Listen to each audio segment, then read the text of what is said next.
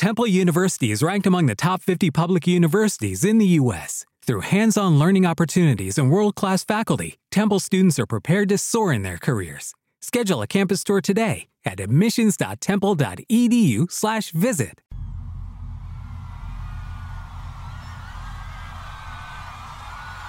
Ladies and gentlemen, welcome to Beyonce Homecoming 2018. 14 de abril del 2018, el Empire Polo Club en Indio, California, estaba a reventar. El público aplaudía y gritaba sin parar mientras las luces del escenario empezaban a elevarse y a mostrar a un grupo de músicos y de bailarines sentados en una pirámide mirando al frente.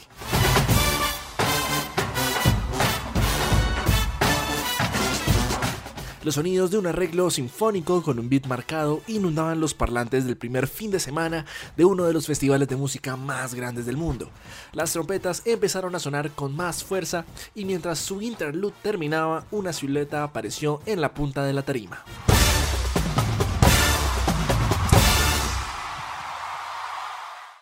El público enloqueció y mientras le sonreía a más de 125 mil personas que estaban en el escenario principal del festival Coachella, sus bailarines y músicos la miraban fijamente al mismo tiempo que una cortina de pirotecnia la iluminaba desde atrás. Era su regreso a los escenarios, su homecoming y la oportunidad de brillar como nunca.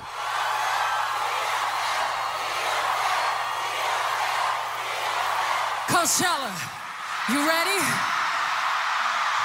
Let's go get on. Así, en la cima de su homecoming y con los sonidos de Crazy in Love de fondo, estaba una de las artistas que revolucionaría la industria musical desde el primer momento y que pondría en alto el nombre de la comunidad afroamericana, mostrando que el talento es lo más importante para triunfar en un negocio donde las puestas ya están puestas sobre la mesa. Bienvenidos a este nuevo episodio del podcast con ustedes, Beyoncé. Thank y'all so much. Thank you for. El podcast.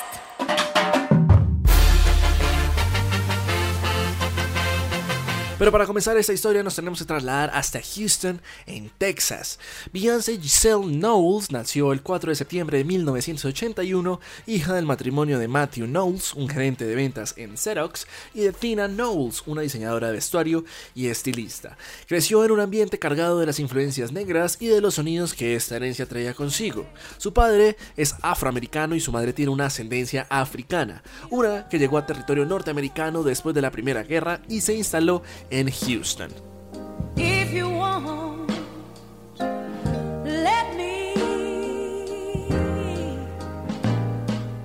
Su interés musical empezó desde muy pequeña cuando comenzó a figurar en los primeros concursos de talentos versionando canciones de John Lennon. También estuvo dentro de la prensa o empezó a ser vista en la prensa en Houston como candidata para el premio local de las artes escénicas. Pero su carrera empezó a tomar fuerza dentro de la primera versión de un grupo femenino que prometía convertirse en una de las girl bands más reconocidas de todo el territorio norteamericano. Originalmente este grupo se llamó Girls Time y empezaron un camino bastante largo para lograr un primer contrato discográfico presentando la voz de Beyoncé en The Plant Recording Studios en Houston. Participaron también en uno de los programas de talentos más importantes de la época, pero no lograron ganar dentro de la competencia debido a que, según diría tiempo después Beyoncé, esta canción que interpretaron no era para nada buena. Las tensiones empezaron a crecer entre la disquera y el padre de Beyoncé, quien para 1995 decidió dejar su puesto como vendedor de equipos médicos para dedicarse a llevar al grupo. Sin embargo, ninguna disquera apostaba por los nuevos sonidos del grupo y los ingresos de la familia Knowles se redujeron a la mitad e hizo que los padres también empezaran a vivir en apartamentos separados. Para finales de 1996 y después de varias audiciones en disqueras, lograron su primer contrato con Columbia Records.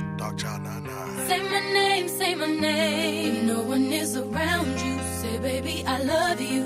You ain't running game. Después de pasar por diversas pruebas y de ser teloneras de diversos artistas en Houston, Latoya Luckett, Kelly Rowland, Beyoncé Knowles y Latavia Robertson saltaron a la fama como Destiny Child, que tiempo después se convirtió en un trío quedando solo Beyoncé y Kelly e incluyendo a Michelle Williams.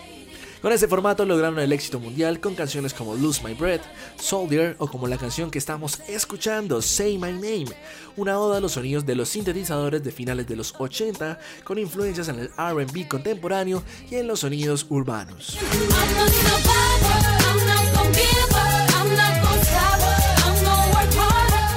Vendieron más de 60 millones de discos en todo el mundo a lo largo de su carrera como grupo y casi todos los temas que estaban dentro de Destiny Child fueron coescritos y coproducidos por la misma Beyoncé.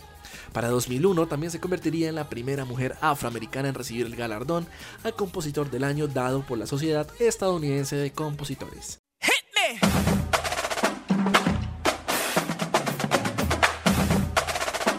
Pero la carrera de Beyoncé como solista empezaría a formarse para 2003, antes de la separación del grupo. Para junio de ese año llegaría su primer álbum de estudio como solista. Dangerous in Love debutó rápidamente en la cima de la lista de popularidad, llegando a vender 317 mil copias solo en la primera semana. Era un disco que llegaba a refrescar el inicio del nuevo siglo, con sonidos up-tempo mezclados con baladas inspiradas en el RB, en el hip hop y hasta en la música árabe.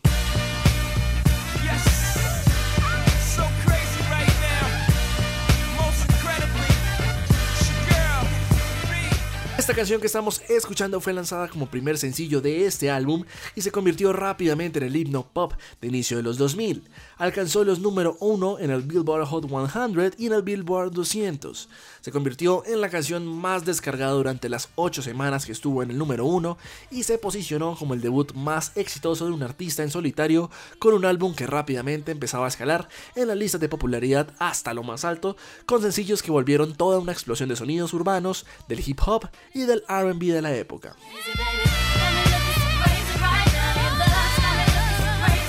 Beyoncé fue la primera artista en poner su primer sencillo y su álbum en el número uno después de los Beatles y de Rod Stewart en los años 60.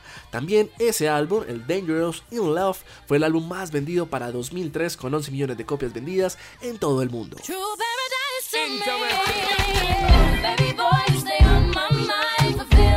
Era un primer disco que ponía una nueva artista en el ojo público y que tenía toda la madera para convertirse en una estrella de gran magnitud dentro de la industria del entretenimiento. Era un álbum cargado de nuevos sonidos, pero que marcaba una línea musical y un estilo propio de Beyoncé para el resto de su carrera. Era el momento perfecto para poner nuevos arreglos dentro de la industria musical, hechos e interpretados por una mujer afroamericana, como por ejemplo en la canción que estamos escuchando que fue lanzada como segundo sencillo del álbum y que es toda una oda a sintetizar los sonidos del dancehall en una pieza bailable con una colaboración explosiva junto con Shampoo. Este álbum recibiría 5 nominaciones al Grammy y también actuaría después de este álbum en La Pantera Rosa con la grabación de Shake On It, la canción para la banda sonora de esta película que también debutó en el número 1 en las listas de popularidad a nivel musical. Para 2005 se pospondría el inicio de la creación de su segundo álbum de estudio en solitario gracias a que obtuvo un papel dentro de la cinta de Dreamgirls, una adaptación cinematográfica del musical de Broadway de 1981 que estaba basado en el grupo femenino Motown de Supremes. Beyoncé le daba vida a Dina Jones, un personaje basado en Diana Ross.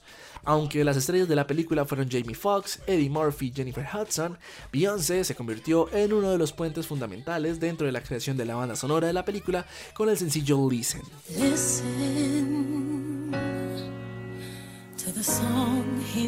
melody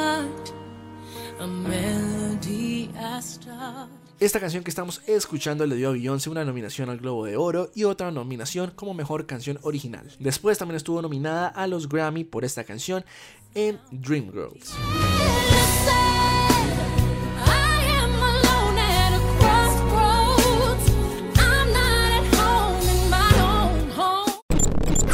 Para 2006 llegaría su segundo álbum de estudio titulado V-Day, un trabajo discográfico que se había interrumpido para grabar el álbum final de Destiny Child y para poder grabar Dreamgirls. Este álbum que empezaba a moldear la capacidad musical de Beyoncé y mostraba la relación directa entre sus influencias musicales y lo nuevo en la industria musical. Con sonidos que recordaban al funk combinado con las baladas y con el hip hop o con el RB, B-Day se convirtió en uno de los álbumes más esperados para 2006 y 2007.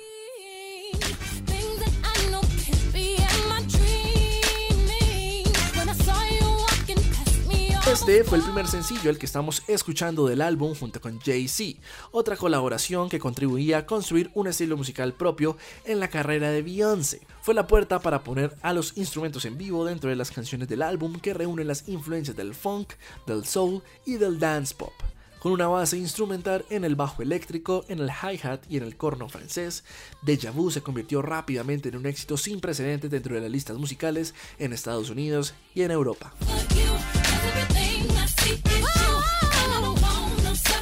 Algunos sonidos recuerdan a canciones tanto de Tina Turner como de Michael Jackson en este álbum y es un disco inspirado en Dreamgirls. Ella lo escribió después de terminar esta película, es decir, que su base lírica está inspirada en el personaje que ella interpretó en la gran pantalla. Después del éxito del primer sencillo y de consagrar a este álbum como uno de los mejores para mediados de la primera década de los 2000, la carrera de Beyoncé comenzaba a posicionarse como una de las más prometedoras de toda la industria musical. Esta canción que estamos escuchando fue lanzada como tercer sencillo del álbum y fue una canción que estaba inspirada en su personaje de Dreamgirls, una canción donde una mujer le decía a su pareja que no lo necesitaba para poder seguir adelante y cumplir sus sueños y objetivos.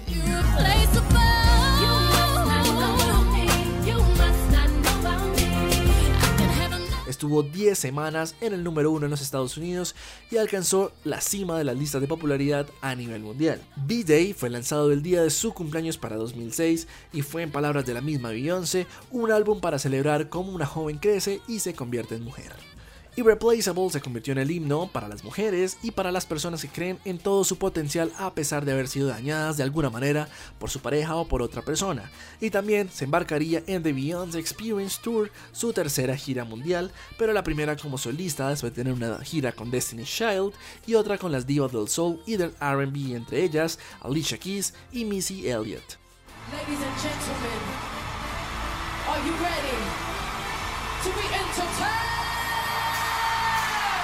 Para finales de 2006 terminaría su gira que contaría con cinco etapas por los continentes siendo una de las giras más exitosas de ese año con una recaudación bastante grande, pero fue elogiada por la crítica por ser una muestra de todo el potencial vocal y artístico de Beyoncé junto con un derroche de energía nunca antes visto por un artista y por una banda conformada solo por mujeres, The Sugar Mama Band. Era el momento perfecto para explorar y para explotar como la reina, no de los sonidos pop existentes, sino de los sonidos propios que estaba creando. Para abril del 2007 lanzaría la versión deluxe de V-Day, un álbum que se convirtió en uno de los discos dobles más vendidos de la historia, pero que incluía una de las colaboraciones más icónicas en la industria de la música pop.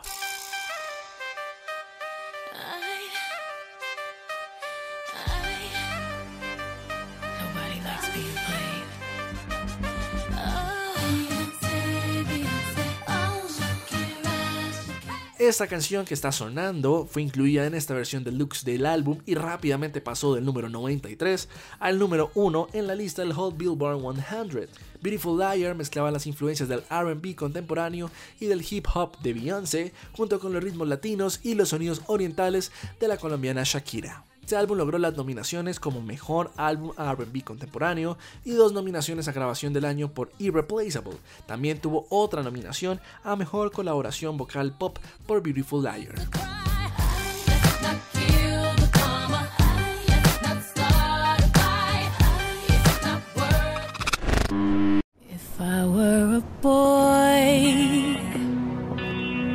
Even just for a day.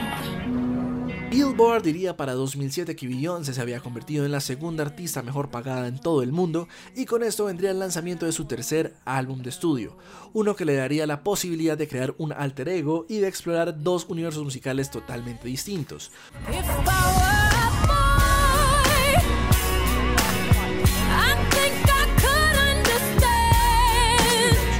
Uno enfocado en las baladas y en los sonidos propios del RB, del gospel y del soul, y otro con los sonidos propios del electropop y del eurodance, mezclados con el jazz. Esta canción que está sonando fue lanzada como primer single, identifica su lado A o el lado A del disco, por así decirlo de alguna manera, el lado I Am, pero sería con el single Ladies que alcanzaría todo el éxito internacional y el reconocimiento como la nueva reina de la industria musical.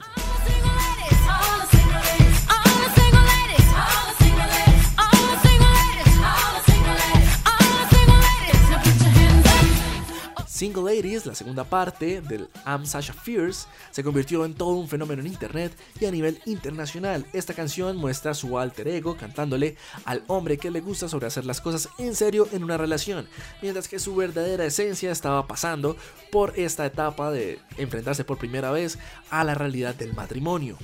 Con más de 2.9 millones de copias vendidas en Estados Unidos y con más de 7 millones en todo el mundo, I Am Sasha Fierce empezaba a marcar la nueva tendencia y la nueva línea musical de la reina en la industria musical.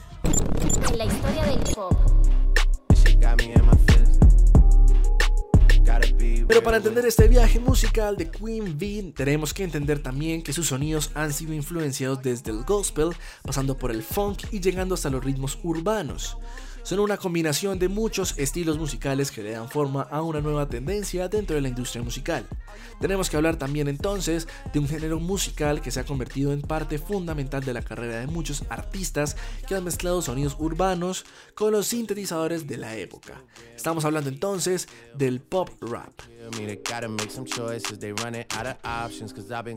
Este género musical, también llamado rap melódico, fusiona lo lírico del rap y los sonidos base del hip hop con los sonidos de la música pop, los arreglos vocales y los ritmos pegadizos de este mismo. Tomó popularidad en los años 90 después de un largo camino recorrido por los artistas en los años 80 que empezaron a abrir camino dentro de la industria con un género musical que era tachado de barrios bajos y de ser propiamente afroamericano o de la comunidad negra.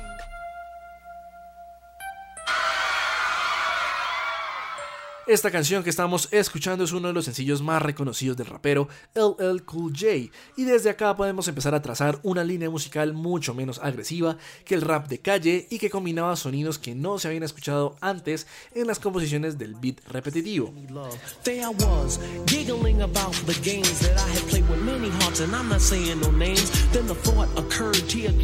La canción que está sonando también se convirtió en el primer referente para el pop rap y el álbum del 87 Radio de Cool J, el primer álbum en poner ese género dentro de las listas del entretenimiento y dentro de las listas musicales.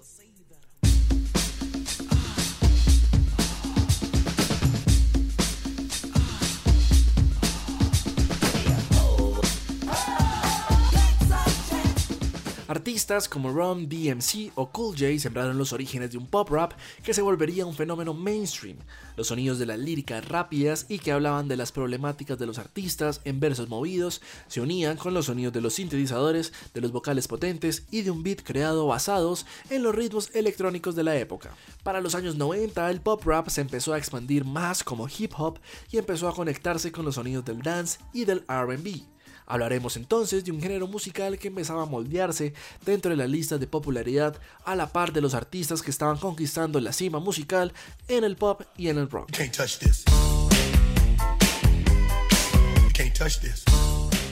Esta canción que estamos escuchando de MC Hammer hizo que se empezara a tener una pelea dentro de la industria musical por demostrar que el pop rap no era un género que ridiculizaba los orígenes del hip hop ni del rap. Para finales de los años 90 y principios de los 2000, artistas como Ja Rule fusionaron temas del gangsta rap con elementos del soul y del pop de los años 80. Desde ese momento, el pop rap empezó a figurar dentro de los sonidos de muchos, muchos artistas.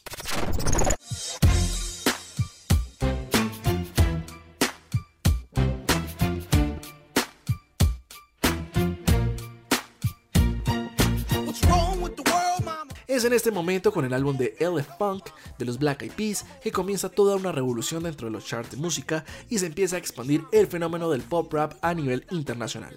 Hablaremos que para entrados los 2000 y en el desarrollo de la década, la escena del pop rap se vería influenciada por artistas como Drake, Will.i.am, Nicki Minaj, Wiz Khalifa, Jay-Z y de quien hablamos en este capítulo, Beyoncé.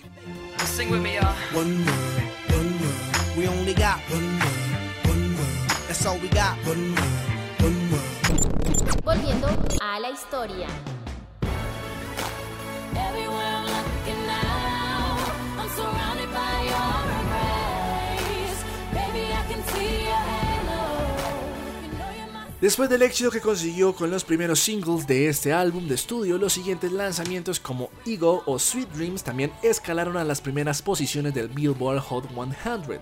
Rápidamente se convirtieron en las preferidas de la radio e inundaron cada espacio musical en los Estados Unidos. Esta canción que está sonando fue lanzada como último sencillo del álbum y se convirtió en una de las baladas más potentes de la carrera de Beyoncé. La crítica elogiaría su manera vocal y su manejo en las canciones lentas y en un uso exponencial de su habilidad artística cuando presentaba a su alter ego en canciones con beats marcados.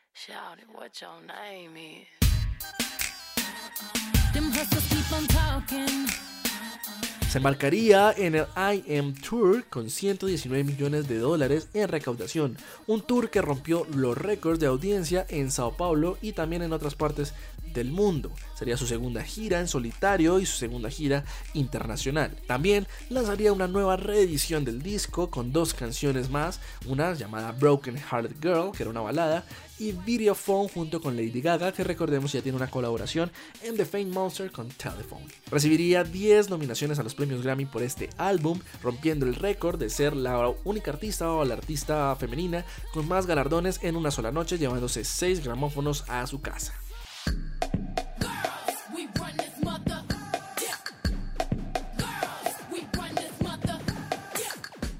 Para 2011 llegaría su siguiente álbum de estudio titulado Four, un álbum cargado de sonidos inspirados en el RB de los 90, así como en artistas como Earth, Wine and Fire, Lionel Richie, Adele, Florence and the Machine y Prince.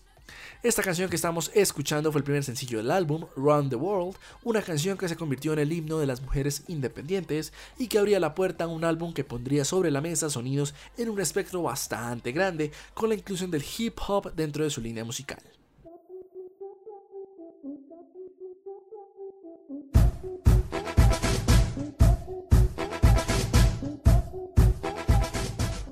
Aunque el álbum fue filtrado en la red antes de su estreno, los sencillos lanzados posteriormente empezaron a escalar rápidamente a las primeras posiciones de las listas de popularidad.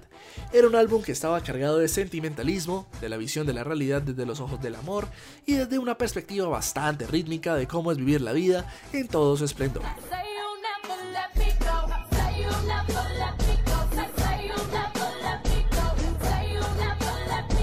Diría tiempo después para Billboard que este álbum estaba inspirado en sus fans y que el número 4 siempre había sido especial para ella.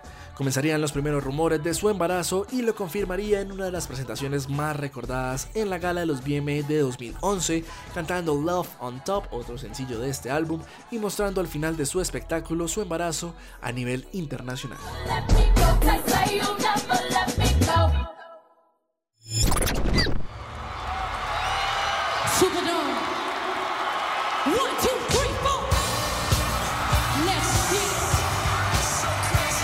Su actuación en el Super Bowl sería una de las más recordadas de la historia, no solo por sus canciones, sino también por demostrar una vez más que era la reina de los escenarios. Fueron 13 minutos en donde las pantallas, la banda y Destiny Child hicieron que más de 110 millones de espectadores en Estados Unidos no se despegaran de una presentación sin precedentes.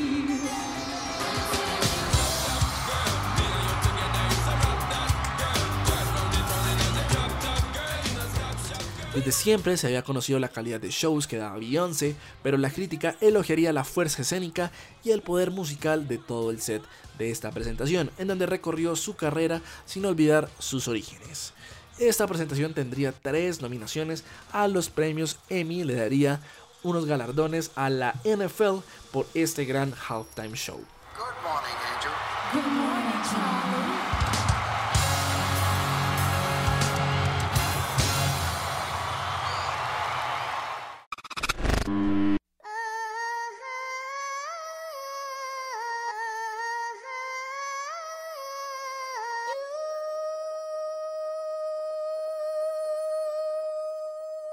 En medio de su Mrs. Carter World Tour y debido a las anteriores filtraciones de sus álbumes, el 13 de diciembre de 2013 lanzó su primer álbum homónimo titulado Beyoncé y el quinto álbum de estudio de Queen Bee. Y esta canción que está sonando sería el primer sencillo lanzado por la artista y rápidamente escalaría a la cima del Billboard Hot 100.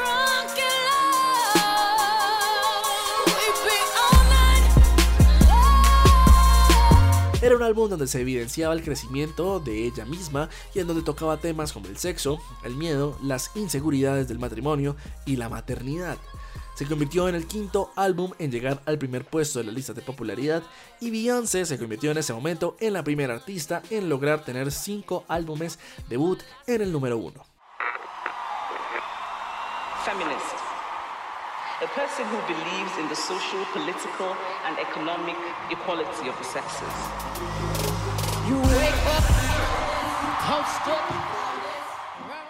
Explicaría tiempo después que este álbum era un viaje por toda la evolución de la vida de ella, pero que también se convertiría o se convirtió en una reflexión acerca de los temas sociales, de los cánones de belleza y de cómo hay que celebrar la vida y el empoderamiento femenino a como de lugar.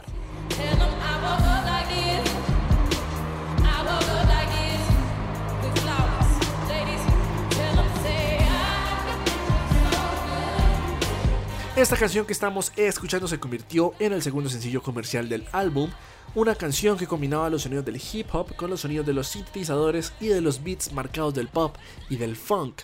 Era un nuevo himno feminista y toda una muestra de lo oscuro musicalmente hablando que tenía este nuevo álbum. Para 2014 anunciaría la primera gira junto con Jay-Z, la primera fase de On the Run Tour.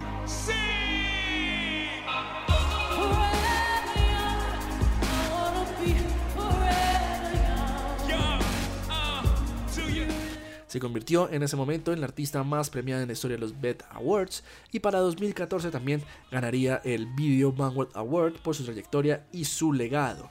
Recibiría el premio por Pretty Hearts, una canción que hablaba sobre cómo los cánones de belleza han dañado la mente de las chicas norteamericanas y quieren llegar a ser perfectas a como de lugar.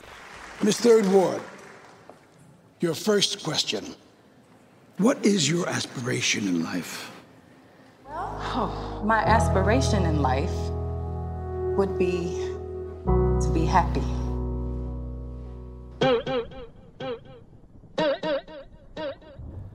Para 2016 llegaría el lanzamiento de Lemonade, uno de los álbumes más maduros, más grandes y con mayor producción alguna vez creados por Beyoncé. Fue un álbum visual lanzado en la plataforma Tidal y la canción que estamos escuchando fue presentada como primer single en el medio tiempo del Super Bowl 50 junto con Bruno Mars y Coldplay.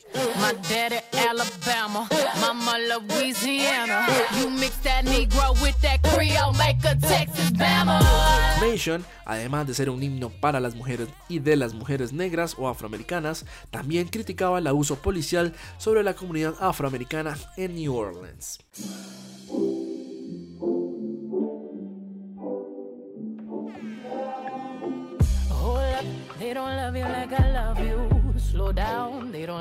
Con este álbum también se convertiría en la primera artista en tener 12 canciones dentro de los primeros puestos del Hot Billboard 100 y de ser la primera artista en promocionar un álbum y sus seis sencillos eh, comerciales con una película y una identidad visual única. Tocaría temas como la infidelidad de Jay-Z en canciones como Hold Up y también apostaría a la creación de nuevos sonidos sintéticos influenciados por las raíces del gospel, del soul y hasta del rock.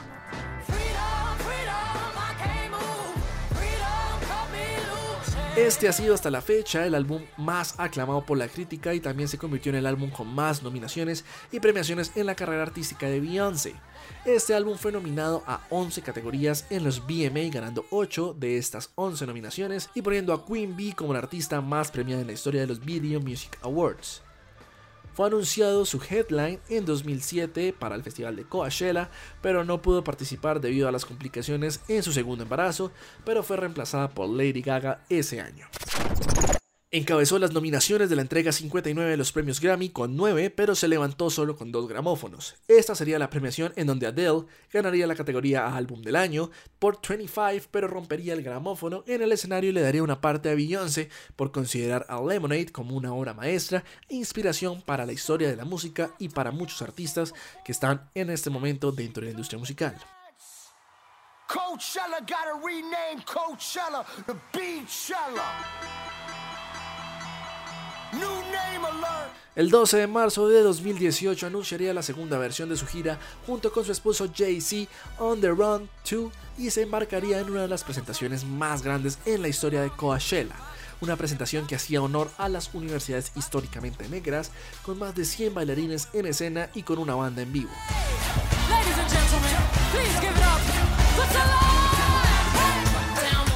Homecoming se convertiría entonces en el regreso triunfal a los escenarios de la reina que ponía en alto a la comunidad afroamericana y a las mujeres. Es así como Beyoncé seguirá demostrando que su color de piel no es el límite dentro de la industria, sino su bandera, y que si las puertas se cierran, pues ella misma creará sus propias puertas y sus propios escenarios, porque Beyoncé seguirá demostrando que ella es Queen Bee. Coachella, thank you so much. I love you. El podcast. Si quiere revivir este capítulo, vaya a nuestras redes sociales, arroba el-podcast en Instagram. Ahí también habrán playlists y contenido adicional de nuestro podcast. No siendo más, nos despedimos y nos escuchamos la próxima semana. Se cuidan, chao chao.